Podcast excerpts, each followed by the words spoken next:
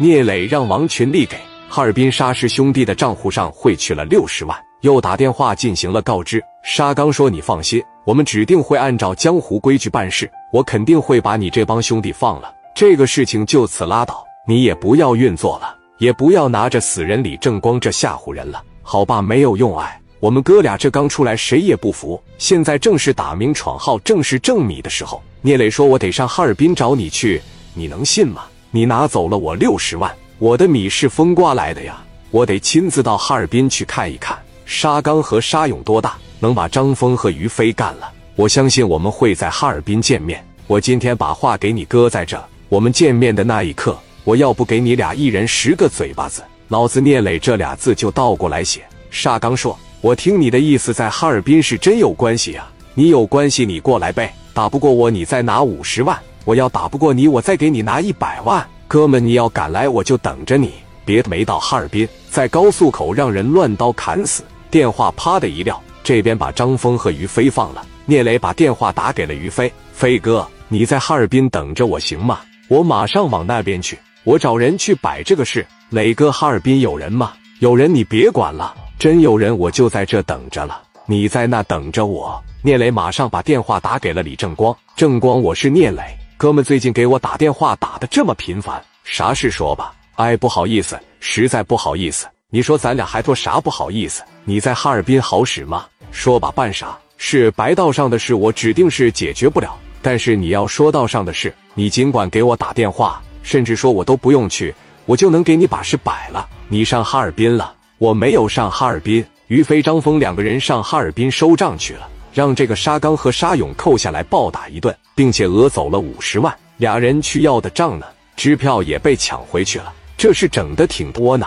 我给人打过去的60万，我觉得这个事应该不能这么算完吧。”“沙刚和沙勇，我怎么听着名字这么熟悉呢？”“沙刚和沙勇应该和焦元南认识。”“谁是焦元南？”李正光说：“你别着急，我先打听打听他，我看看这小子是谁。”李正光把高泽健和田东旭叫了过来，问沙刚和沙勇：“你俩听着是不是挺熟悉呀？”老田说：“沙刚、沙勇小的时候跟元南他们可能是在一块玩的。”李正光一听，跟焦元南在一块玩的，那我要给焦元南打个电话，摆沙刚沙勇好摆吧。老田说：“我觉得够呛了，焦元南不操控团伙，我最近打听过，沙刚沙勇从那里边放出来了之后，就短短7、8个月的时间，不知道是结交了哪个有钱的大老板，还是哪个有钱的大老板给他拿米。这哥俩现在起得挺快，手底下应该有个大几十号兄弟了。要论势力，焦元南跟人没法比，但你要说王命和悍匪，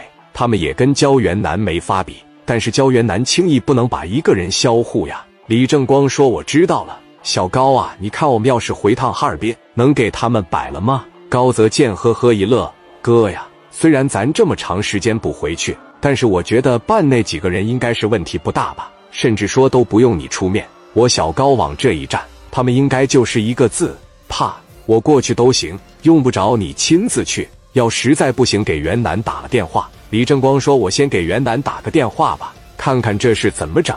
如果要好办，咱就别回去了；如果要不好办的情况下，咱他亲自去一趟呗。”97年的时候，焦元南沾染不良，开始吸食精品，人也颓废了，躺在床上，正准备逍遥的焦元南接到了一个电话：“谁呀？元南呀，我是正光叔，不好意思，我没听出来叔。”“我真没听出来，你是不是又完蛋了？我没告诉过你少玩那个东西？叔，你看你一打电话就训我，你这什么意思？你不能这样说我。我告诉你呀，现在我爹给我2句我都得揍他，也就是你。叔，你有啥事就说呗，你别老骂我，我长大了。”“沙刚沙勇认识吗？”听到电话里吸溜一声，李正光火了，说：“你能不能听着，认不认识沙刚和沙勇？你再玩我打死你！认识认识咋得了？你在沙刚沙勇那一块说话的力度咋样？叔，你就说怎么的吧。我一个好哥们的2个哥们在哈尔滨了，让沙刚沙勇熊了几10万，人被打了，并且把支票也抢走了，这事能办吗？”“哎，叔啊，能办是能办，但是你亲自回来一趟，这事不更好办吗？”“你什么意思？你能办我还回去干啥？你就给我办了呗。”“叔，你要搁1年前吧，我打沙刚沙勇就像打儿女是一样的，但是也不知道他们最近认识了哪个大老板，突然膨胀起来的兄弟比我多，我要想整他的情况下，我得按着来，我得给他往车里边埋炸弹，我得趁着他不注意嘎巴嘎巴两下销户。你要让我办事，我指定是办不了，你就说这个事值不值得给他销户吧。李正光一听，啥也指望不上你了。焦元南，你能不能少玩点那个东西？你真快玩废了。李正光把电话啪的挂了。焦元南还在嘟嘟呢，别说我了，这怎么还老说我呢？